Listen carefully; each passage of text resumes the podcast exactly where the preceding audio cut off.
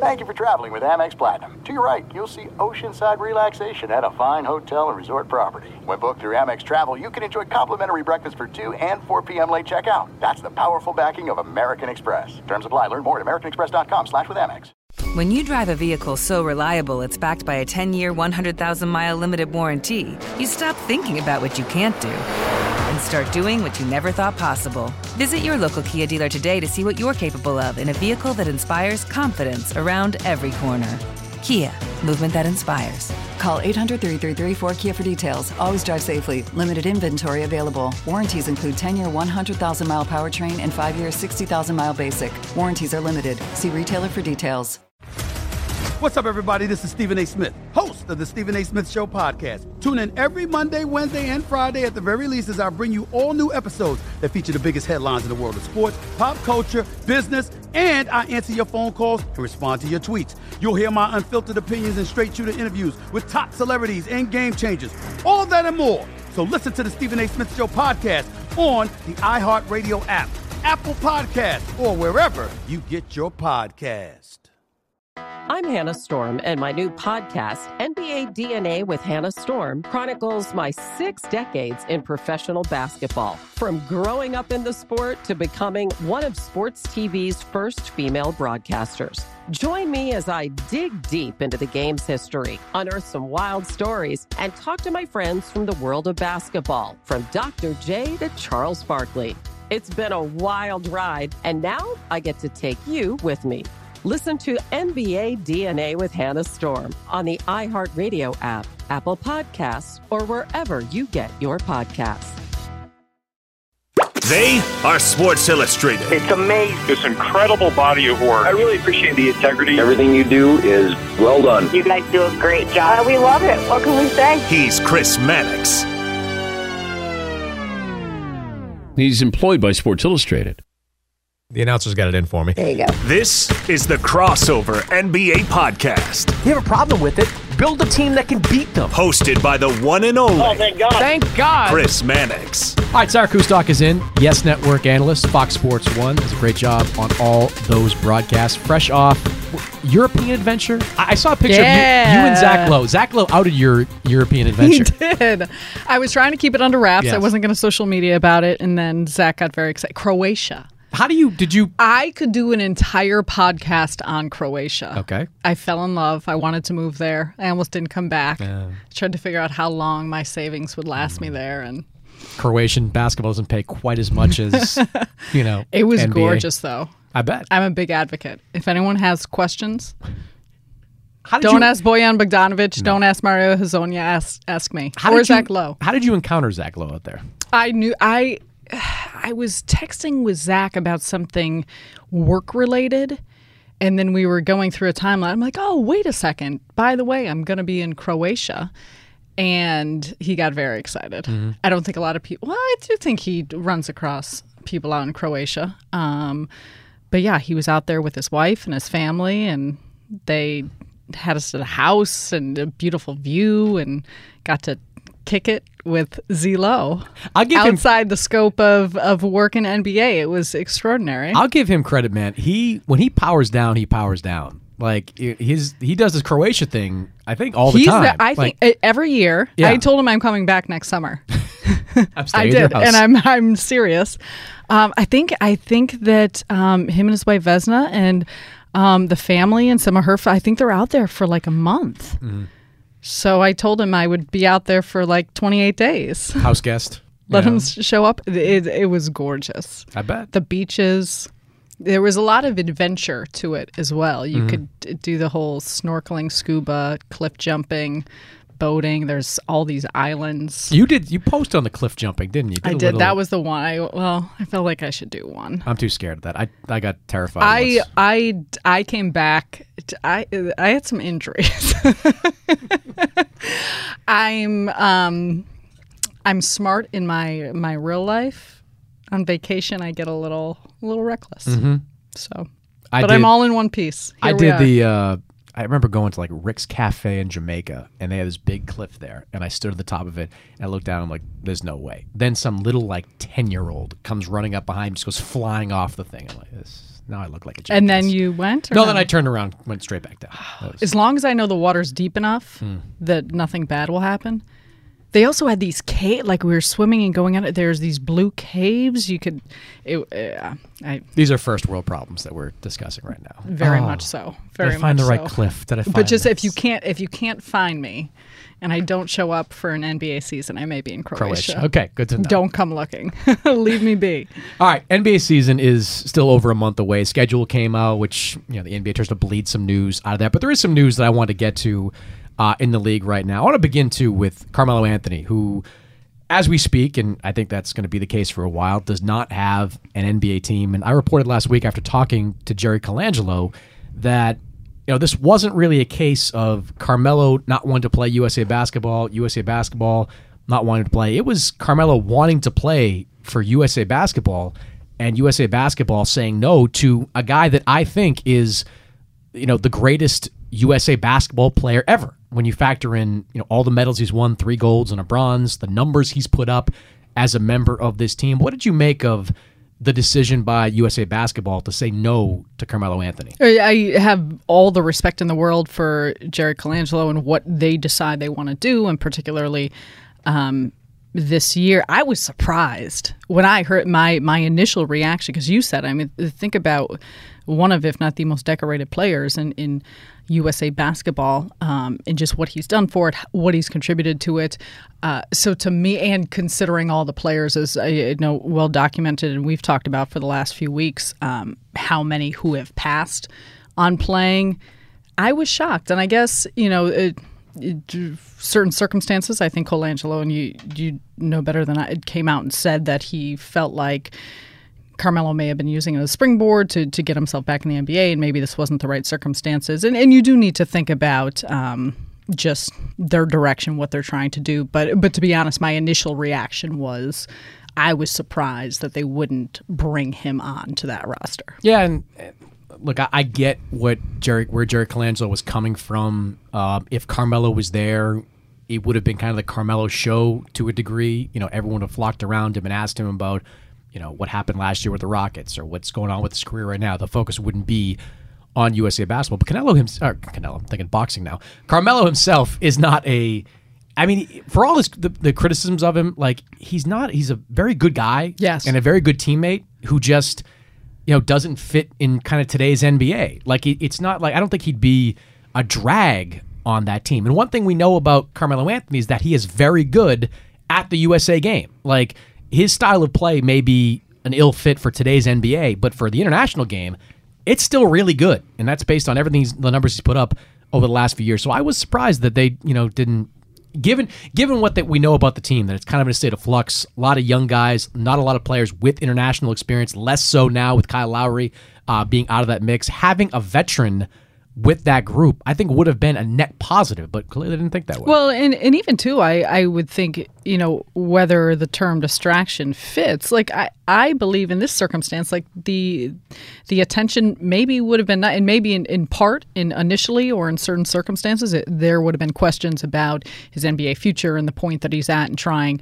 um, to latch back on or get back on to a roster and to a team in the NBA. But you would think if ever there was a time where the media attention around it or wherever they may go um, would be something that would be natural and welcome. And it's a little bit more, I don't want to say a, a relaxed environment, but an environment where when they were at training camp in Vegas and they go to LA, they go to Australia, obviously going out to China.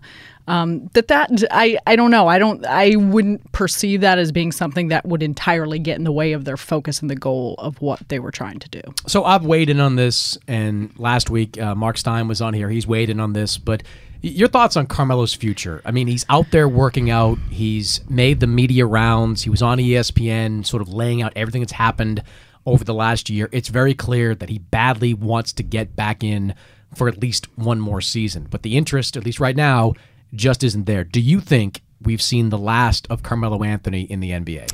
I have a hard time thinking that uh, if you ask me, do you, do you think that he'll be on a roster entering the start of the season?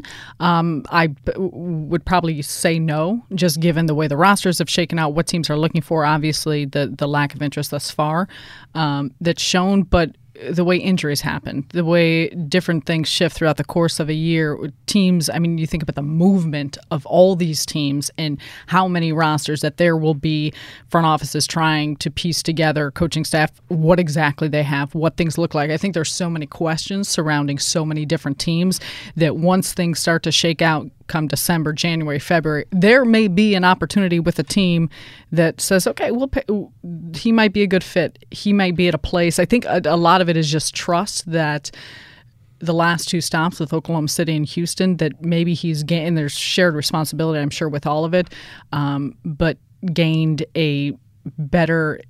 I mean, he came out and said to Stephen A. Smith, "I'm willing to take any role on a team." I think there's got to be a trust that that's actually a reality, and it's not just words, but it's truly how he will be able to feel on a roster. And I think it's just it, it's tough, um, and it it's hard to see because you think about um, the player and the talent that Carmelo still is. Um, however, it's someone that would attract that much attention and that much focus. If you are the ninth man, the tenth man, the eleventh man on a roster, uh, it's it's an interesting situation that a team would embark upon.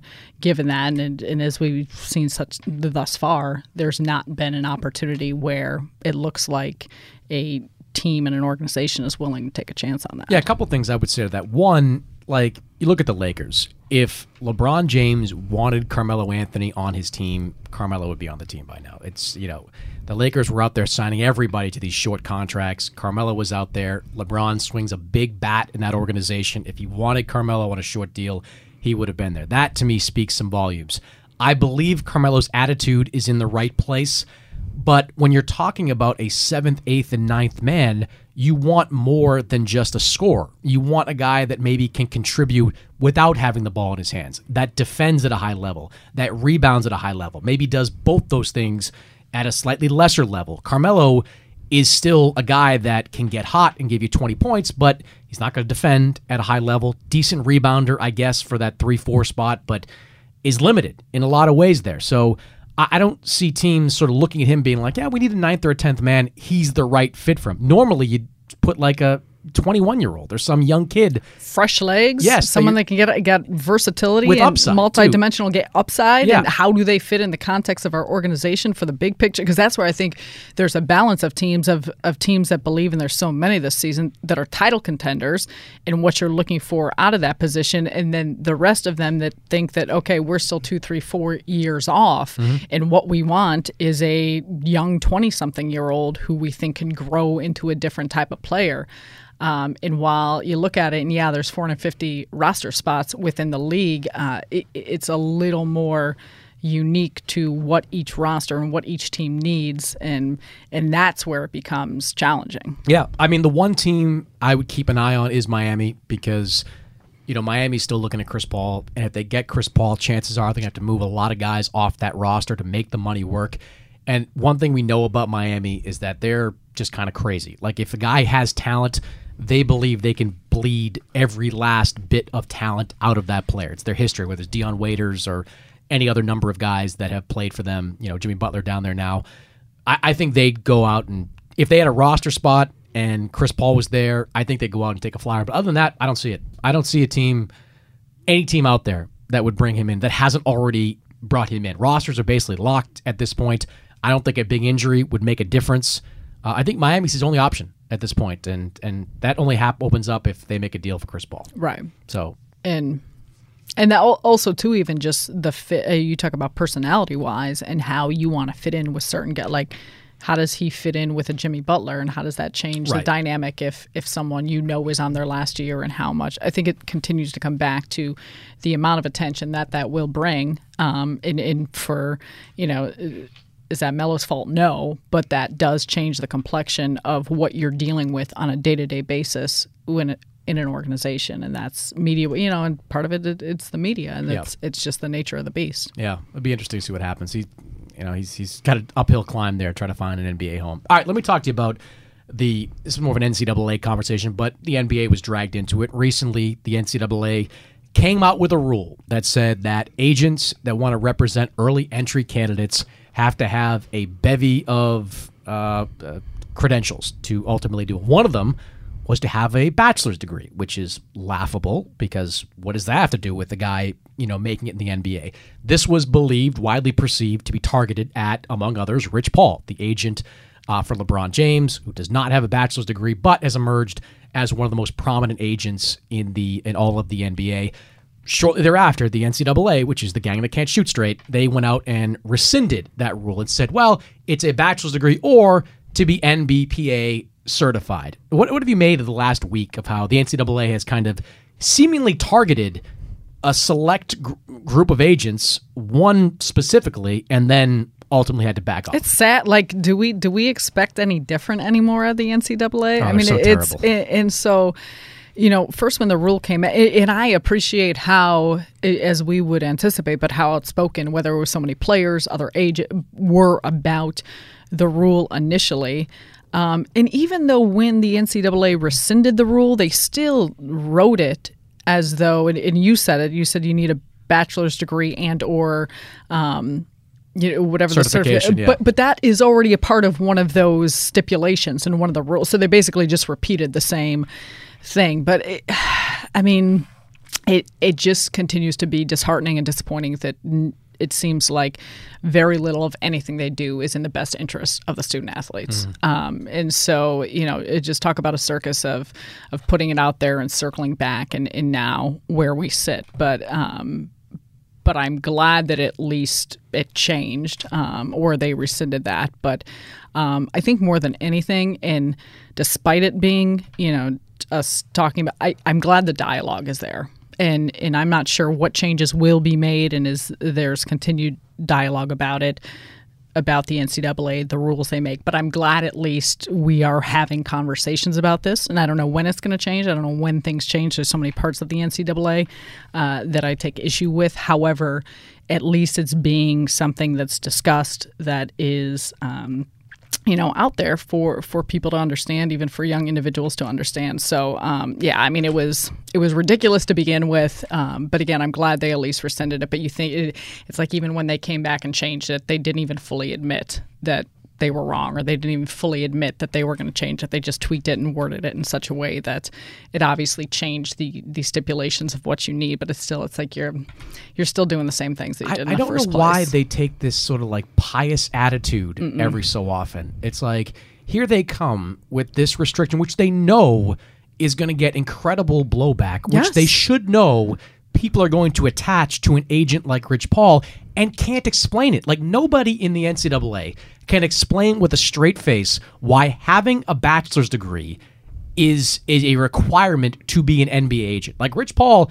maybe not not perfect by any stretch, but has proven himself at the highest level of agenting, for Yes. lack of a better and word. what agent is? I mean, what a, whether you have a bachelor's degree or doesn't, it doesn't change whatever you think about certain agents or how things how they operate on certain things. It has nothing to do with it. Nothing, nothing at all. And and they never were able to properly explain it, except to say like, we know we want these people to have a higher education. Give me a break with all this nonsense. I mean, i i- the idea that any other agent that has a degree would be better served to advise these players than an agent like Rich Paul would is ludicrous. And it, it does a disservice to their their these young kids. Like Rich Paul is probably going to be able to get a better lay of the land than some lesser agent that has a bachelor's degree because he's been around. He's got experience. It just worked with Darius Bazley. Darius Yes. Bazley, Yes. who Yes. I don't know what he would have been if he stayed in school. Maybe it would have been a first round pick anyway. But he goes out of school, he makes a little bit of money, and he becomes a first round pick in the NBA. And Rich Paul was right about that. He's got LeBron, he's got Anthony Davis, he's got a lot of big name clients.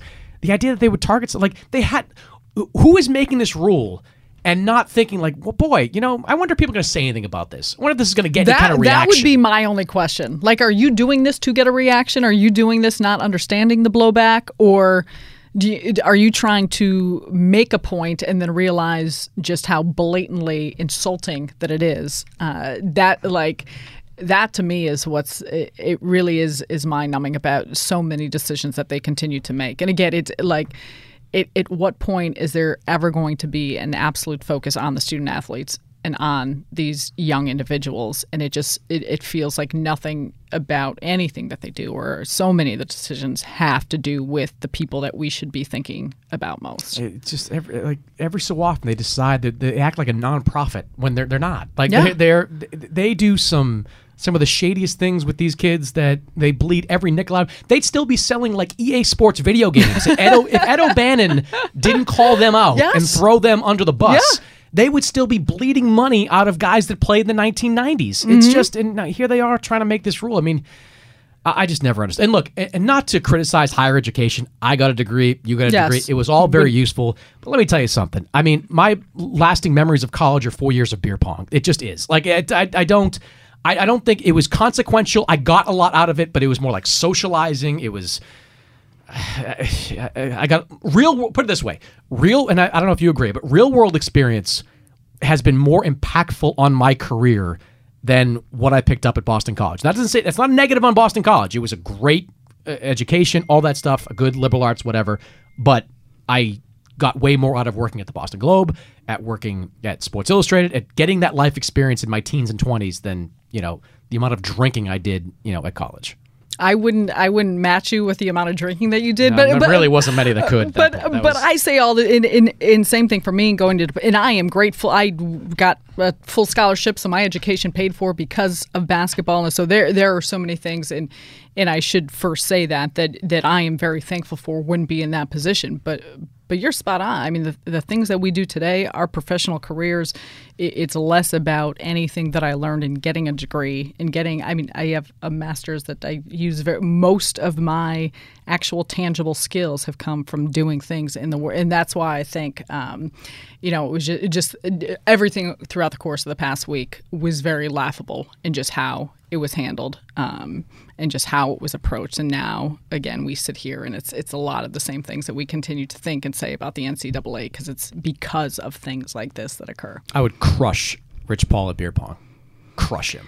Like so, if that if that's the game, Do you still play beer pong? when I can't, Like I'm I'm about to embark on a couple week vacation where I'm. Weren't you just? Uh, is all you're doing is taking vac- vacations? Okay, seriously, what are you just living is living what- on the beach? yeah, this is what. Yes, I am. I am nothing if not a vacation monger. I know, I know. But when I unplug a little bit, I'll play a little bit of beer pong every so often. If it's if it's presented to me, I won't go seeking out beer pong games, but I will play a little bit. Oh, don't don't sit there and give me that look like you I haven't played. know. Have you played beer pong in the last twelve months?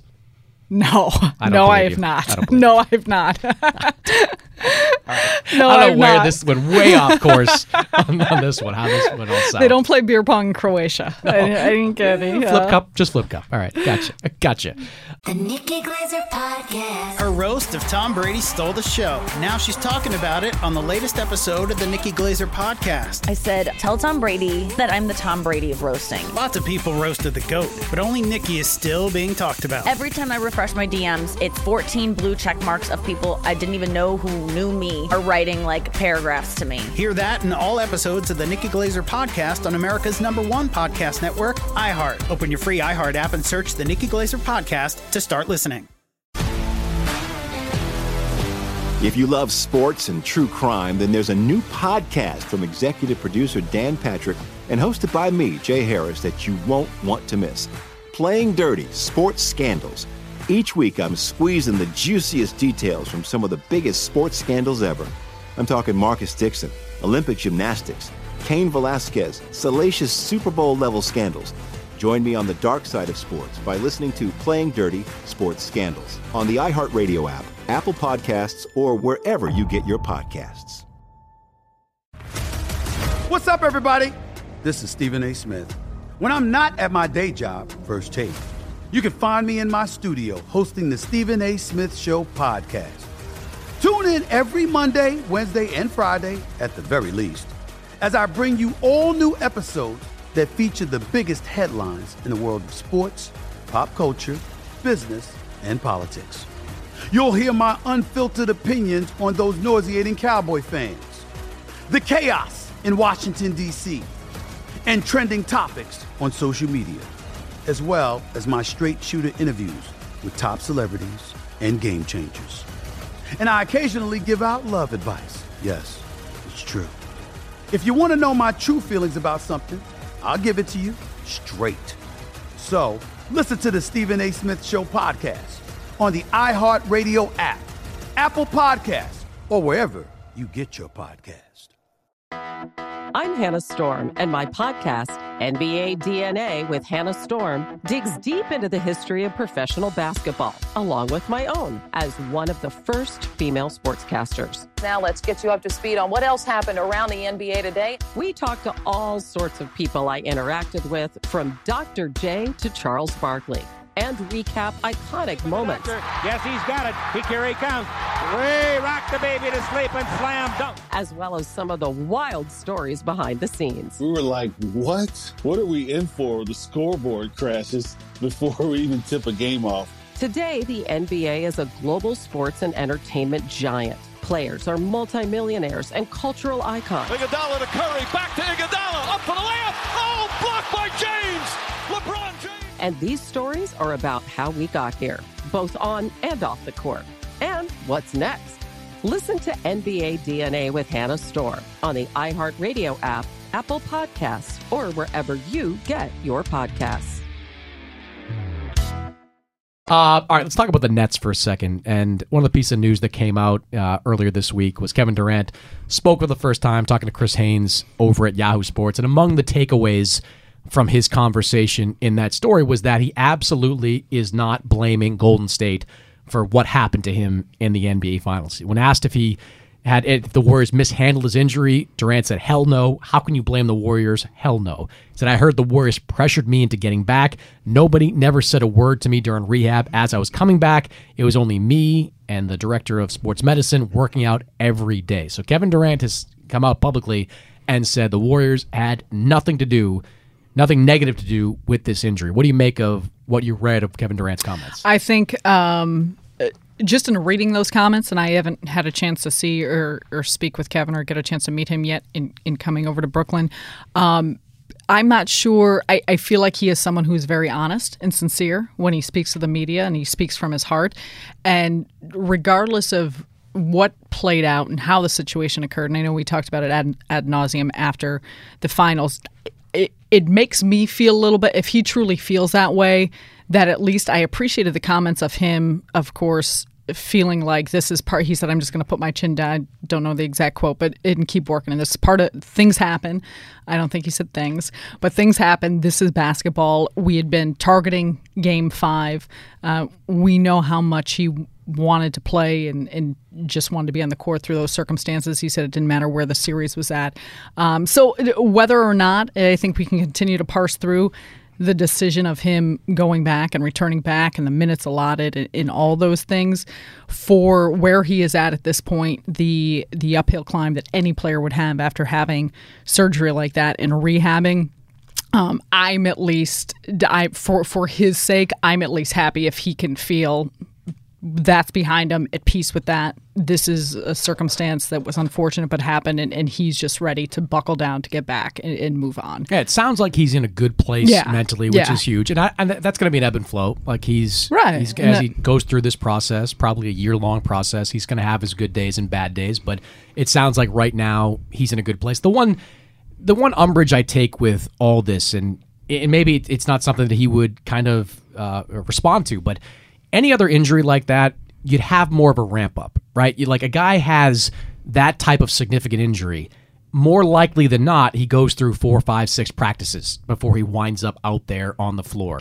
Not to say that the Warriors had any idea if, if that this was going to happen. They would never put him out there on the court. But you know that's always going to be kind of a what if. Like he had kind of half a practice, didn't really go out there full speed before stepping onto an NBA Finals does court. it i was going to say does it does it surprise me that he did come yeah and and that's why to me i'm glad he doesn't feel bitterness about it um if if if that is you know how he feels because that's I mean uh, we know the difference between a 5 on 5 scrimmage as opposed to a preseason game as opposed to a regular season game playoffs how much the intensity changes let alone game 5 of the finals so that i mean yeah i uh, the the level of stress and strain that it probably adds on your body and then what he played the first 12 minutes he came out game, early minutes? and then he came back in. Like they were but initially even just say, yeah. it's, it's just um I think there are still a lot of things that probably many other will question or take a look at or raise an eyebrow about or wonder. Um, but I I would be happy for his sake if that's n- and it seems that way that that's not in his head. He seems to be like what's in the past. This happened. This is a circumstance, and I'm going to move on. Yeah. Um, and in all you could, uh, the only person that actually matters at this point is him and the attitude he's going to take towards it. So, so I am, I am hopeful, and I would at least be happy for him if that's where his head is at now. Why do you think that the Nets haven't ruled him out for the year? Because whenever I talk to people that around him, he's not playing next year. But the Nets have kind of left that door, sli- which which in, is both like you know strange and also a potential PR problem if they don't rule him out. Like if they don't like now, it's not a big deal. But if you get to training camp and you start saying, "Well, we don't know yet. We know what's going to happen," all of a sudden it becomes like part of the the, the, the, monthly routine where reporters going to ask every day about the status of Kevin Durant. I'm curious to see how this plays out as the season progresses. We're still a ways off. What I will say in regards to that, I think when Sean Marks last spoke, it was at Summer League. Um, he and Kenny Atkinson did, and it was maybe a few days after uh, Kevin Durant had had gotten to Brooklyn. I, I don't even think they went through the full the full course of all the tests, going through everything with the medical staff, with the doctors, laying out a plan. I, I think it was so early in the process of even gauging um, what the road looked like ahead that I believe when he spoke about th- th- there was no ruling anything out because it was just so early to even say anything um, as it goes on. And, and the Nets are have always been very private when it comes to injuries or laying out timelines. They've always been against, especially with the media, with the public, putting out a timeline. Um, in putting any type of pressure on a player. So I'm curious to see. I, I think it's just, I think to them, it's early and there's no point in even saying anything. Now, to, to what you're saying, I think if we get towards January, February, and there's still, but, but I could see them saying, we're not like, we, we told you, we'll let you know if there's something to know. But for now, um, a lot of it too, I think, will be dependent on how Kevin wants to handle this and how he wants to approach it, what he wants to say. I think too, and again, I don't know with w- what is happening behind closed doors with those conversations, but too, not closing the door on a player and, and just kind of how he's proceeding forward. But but more than anything, I think for the Nets, we're still in the summer. We're still in the off season. No one needs to talk to the media every day or deal with the things that we deal with throughout the course of the regular season. Um, so it's just early from that front. Where where I would be interested to see how that continues to be.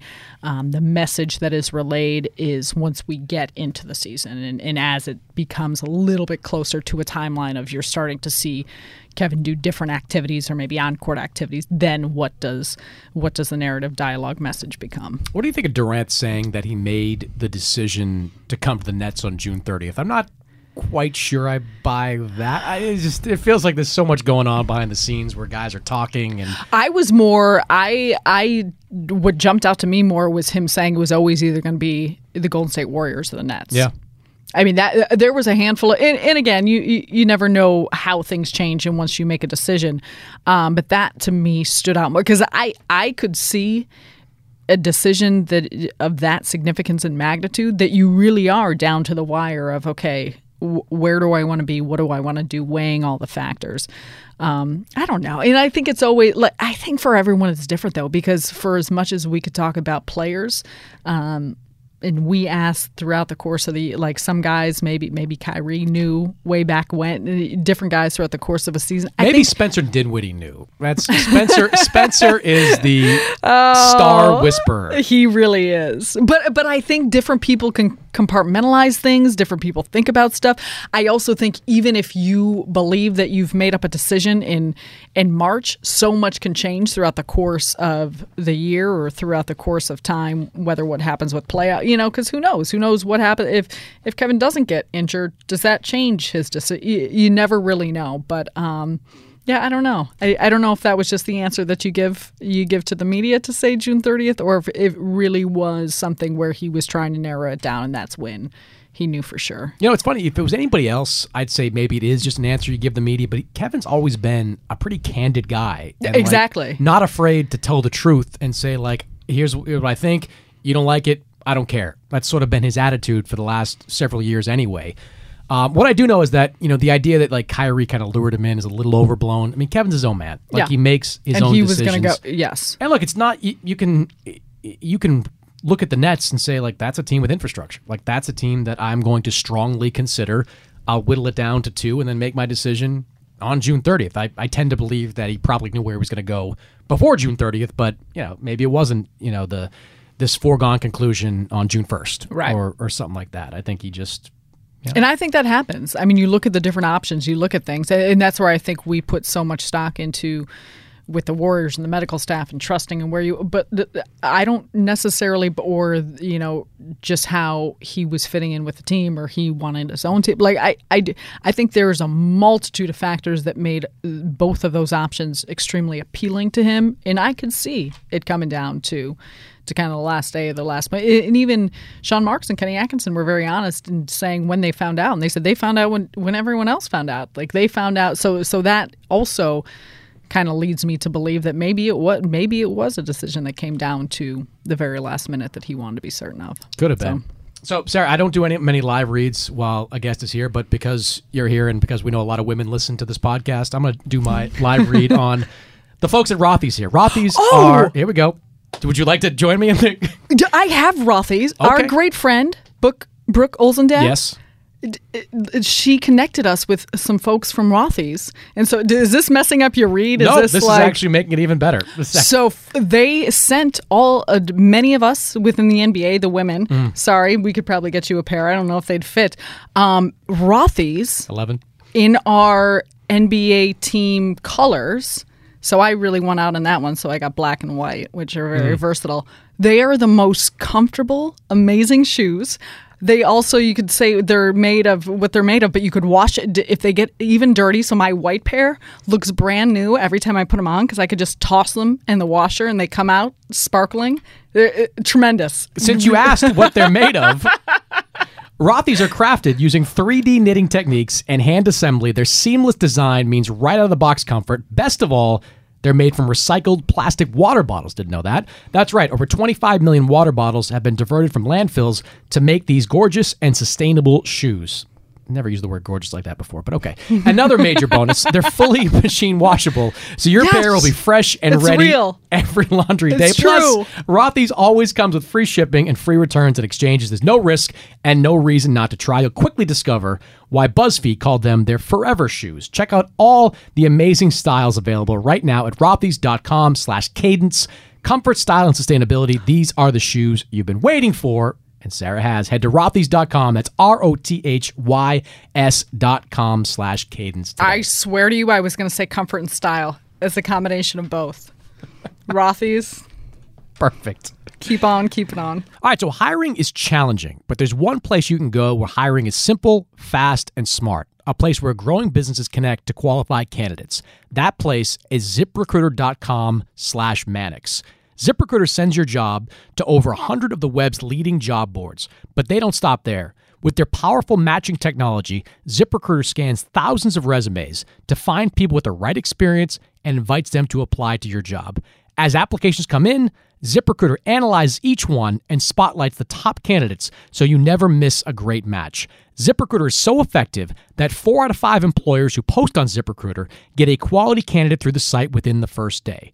And right now, my listeners can try ZipRecruiter for free at this exclusive web address, ziprecruiter.com slash Mannix. That's ziprecruiter.com slash M-A-N-N-I-X. ziprecruiter.com slash Mannix. ZipRecruiter, the smartest way to hire. All right, let's talk for a second about Kyrie. Has not practiced, no team activities yet, but is there any buzz? Have you had a chance to interact with Kyrie yet? I, I have not had a chance to interact with Kyrie yet. However, he was the one who organized uh, team team workouts, uh, whatever it is. It's voluntary workouts out in LA with a lot of the guys. Caris LeVert had talked about it, and, and he's out there. A handful of the players are out there, and you hear all, no matter who you talk to within the organization, uh, such positive things about what he's done, his acclimation with the team. I think it certainly helps that he's friends and, and was previously had friendships and connections with a handful of the players. But so far at this point, um, there's just so much positive bu- buzz and excitement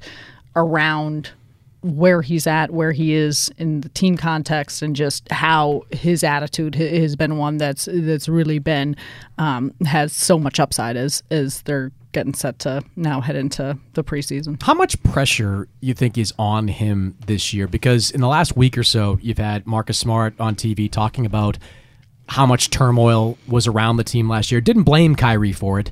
Uh, at USA Basketball, you had all those Celtics that were there, and they talked about last year being a debacle. Like pretty much everything everybody was writing about the team last year, they effectively confirmed. They right. said it was all true, and maybe it was even worse than what you know. And look, Kyrie's the the, the new ingredient that was introduced into that team last year. I mean, he hadn't he missed the end of that season, came back, a lot of expectations. How much pressure's on him, do you think, to kind of show he's a team guy? I think it's hard to categorize that. I, I also, Danny Ainge, um, and I'm remiss, I don't remember the name of the podcast, but was just on a podcast talking about last season's team. And he said he felt like there was too many players with individual goals um, and just shared responsibility for some of the, the lack of meeting expectations. Uh, I, I don't know how much pressure. I mean, from the outside, from just uh, the national perception of how things went in Boston, but I would say, and, and I know we've went back and forth about this quite a bit, and just you being so ingrained with Boston, the understanding the organization, and the team, and the way everything unfolded. I think the infrastructure of the Nets, and not only with the coaching staff or with the front office, the things you talk about on the, but these players, uh, I think everyone has a very strong understanding of the roles, of how they fit, of the dynamics of where everyone fits, and the depth of the group. I'll continue to go back and, and we keep laughing about it. But Spencer Dinwiddie, his his, you know, wink wink recruitment of Kyrie Irving, how that factors in, given the fact that they are essentially the same. Will they play on the floor together? Absolutely, but at the same position.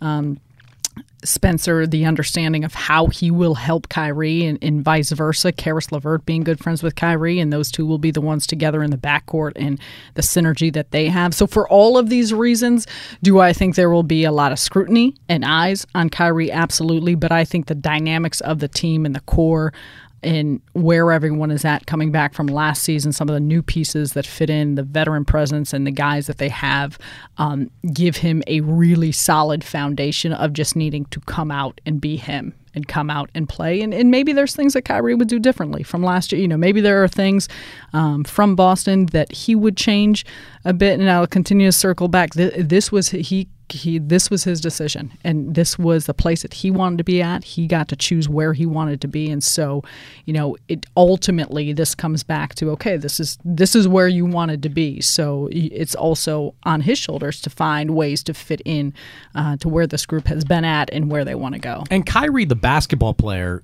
is coming off one of his best seasons. Like he's playing yes. great yeah. basketball right now. And I think in addition to what you said him choosing to play in Brooklyn. It's also a fairly low pressure situation next year. I mean, I think everybody is kind of gearing up for that 2020 2021 net season when Kevin Durant is healthy and they have the pieces to make a run for a championship next year. It's like just don't be worse than the year before, basically. Like be a six seed or a five seed going into the playoffs. If they accomplish that, and they do it with, while looking functional, I think everybody's kind of going to be happy with the Nets. Yeah, it, and I also think tack on the fact I entirely agree with that. Um, I'm sure there are a lot of, and I, I don't know the inner workings or entirely the person. I know Brad Stevens, but not nearly as well as you do, and, and nearly as well as what I've watched and observed and know from Kenny Atkinson. Uh, but but Kenny is he knows how to dig in and relate and respond to players and do so he does he treat everyone? I think the reason why players uh, adore him is because he treats everyone the same to some regards and holds everyone to the same accountability. However he knows that not everyone may be coached the same or talked to the same or just uh, uh the type of ways that he needs to show them to be at their best. I think he's he's so emotionally invested, um, and so I think for him and just the, the, way in which he's worked with different, you know, D'Angelo Russell coming in and how he learned uh, the give and take of building a relationship with him, both on the court and coaching him, but also off the court. Same with a guy like Spencer Dinwiddie. You can go down the list, um, and I think he's very attuned to how to really try and find a way to connect. And, and my hope is that that will even help boost Kyrie's ability to adapt, ability to be at his best because of just how much I think of what Kenny Atkinson can do with each individual player. All right, let me finish with one other Nets question, and that involves ownership, where you had the report this week from the New York Post that Joseph Tsai, who is already a co-owner, 49% of the team he currently owns, is finalizing a deal with Mikhail Prokhorov to buy the remaining 51% of the purchase price, 2.35 billion. Wow. Props to all the NBA owners that got in like 15 years ago, like at like 300 million. I mean, that's just one of the smartest investments anybody's ever made. But Joseph Tsai, Alibaba co-founder, he is buying the team, controlling interest of the team. Um, remains to be seen what kind of owner he'll be, but you were part of the the Prokhorov regime from the very beginning. You know, working there uh, in New Jersey and, and in Brooklyn. Uh, what do you think Prokhorov's legacy is going to be? Because he came in gangbusters. He vowed to spend the money to win a championship. He did spend the money. He didn't win the championship. But as he exits the NBA. What do you think Prokhorov's legacy will be? I, I think from the outside, people saw the robust nature of which he, you know, talked about winning a title and in all the different ways in, in which um, he was so open, honest, fun loving, you know, his personality um, in some ways was larger than life when he did speak with the media. But but for all of us with the Nets, and even thinking about what he did, I mean, I certainly hope it's one of of a lot of respect because given the fact he, he was the driving force he bought the team in 2009 but he was the driving force in, in moving them to brooklyn. He um, took on a lot of debt um, from bruce ratner and he paid i mean we think about the the trade and the um, the team in which they put together, which you know a lot of that maybe was predicated on the push to try and by all means necessary win a title. But he, play, paid, I think it was 123 million in luxury tax. I mean, there was a lot of things. Part of building the HSS training center there in Brooklyn, the money he spent towards that, it just even all there there was so many circumstances of which he, he doled out, and so now, yeah, you look at the money that he's made now off the sale um, but at the time, the amount of money that he put into all the different ways in which this team has now gotten to this point, um, and really, and, and, again, going back to the move to Brooklyn, a lot of things would not have happened in, in building Barclays Center and building the training center, the practice facility, if not for Prokhorov, and if not for him really opening up his pockets too with a rot, and whether those moves are the right moves and in the trades and things, you know, obviously hindsight, uh, you can look back and see how things didn't work, but for him, um, you know, I, I think there is a lot of respect for what he was willing to pay and what he was willing to do to at least attempt to get this team um, back to title contention. And he's hiring Sean Marks and then totally hands off and saying, I, am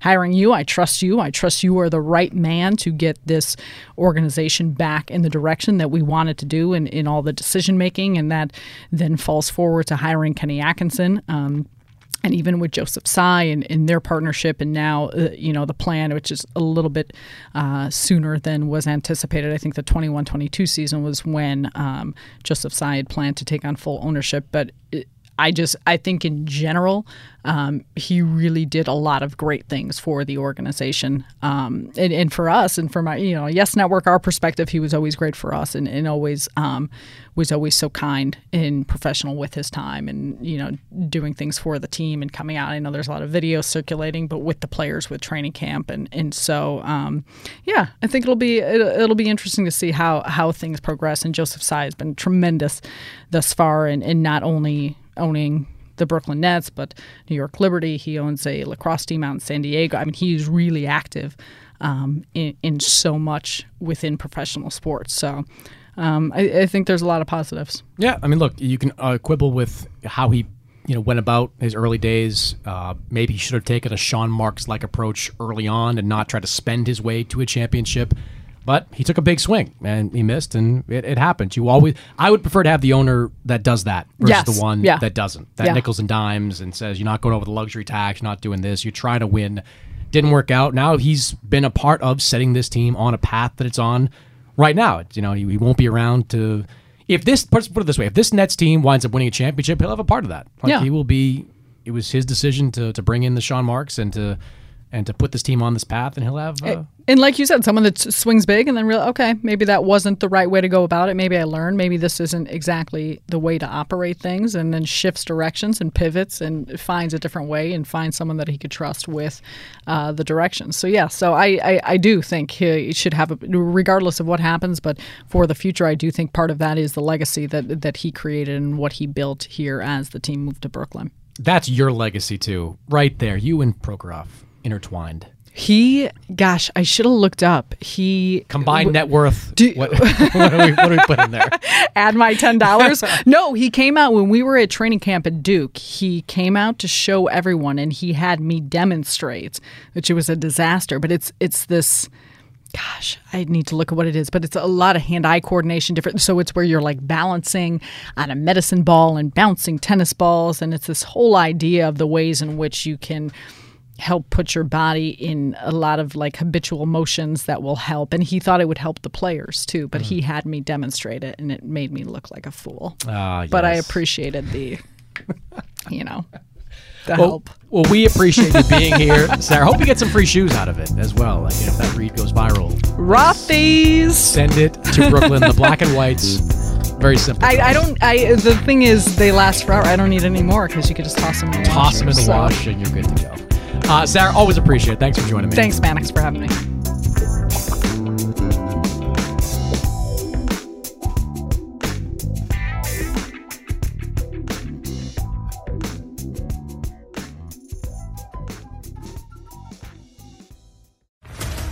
What's up, everybody? This is Stephen A. Smith, host of the Stephen A. Smith Show podcast. Tune in every Monday, Wednesday, and Friday at the very least as I bring you all new episodes that feature the biggest headlines in the world of sports, pop culture, business, and I answer your phone calls and respond to your tweets. You'll hear my unfiltered opinions and straight shooter interviews with top celebrities and game changers. All that and more. So listen to the Stephen A. Smith Show podcast on the iHeartRadio app, Apple Podcast, or wherever you get your podcast. I'm Hannah Storm, and my new podcast, NBA DNA with Hannah Storm, chronicles my six decades in professional basketball. From growing up in the sport to becoming one of sports TV's first female broadcasters. Join me as I dig deep into the game's history, unearth some wild stories, and talk to my friends from the world of basketball, from Dr. J to Charles Barkley. It's been a wild ride, and now I get to take you with me. Listen to NBA DNA with Hannah Storm on the iHeartRadio app, Apple Podcasts, or wherever you get your podcasts.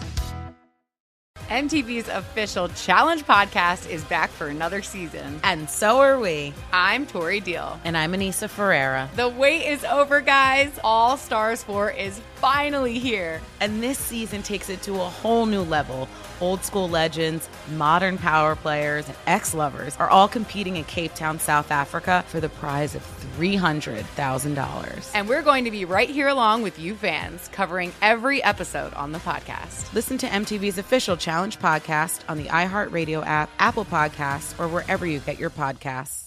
The Nikki Glazer Podcast. Her roast of Tom Brady stole the show. Now she's talking about it on the latest episode of the Nikki Glazer Podcast. I said, Tell Tom Brady that I'm the Tom Brady of roasting. Lots of people roasted the GOAT, but only Nikki is still being talked about. Every time I refresh my DMs, it's 14 blue check marks of people I didn't even know who knew me are writing like paragraphs to me. Hear that in all episodes of the Nikki Glazer Podcast on America's number one podcast network, iHeart. Open your free iHeart app and search the Nikki Glazer Podcast to start listening.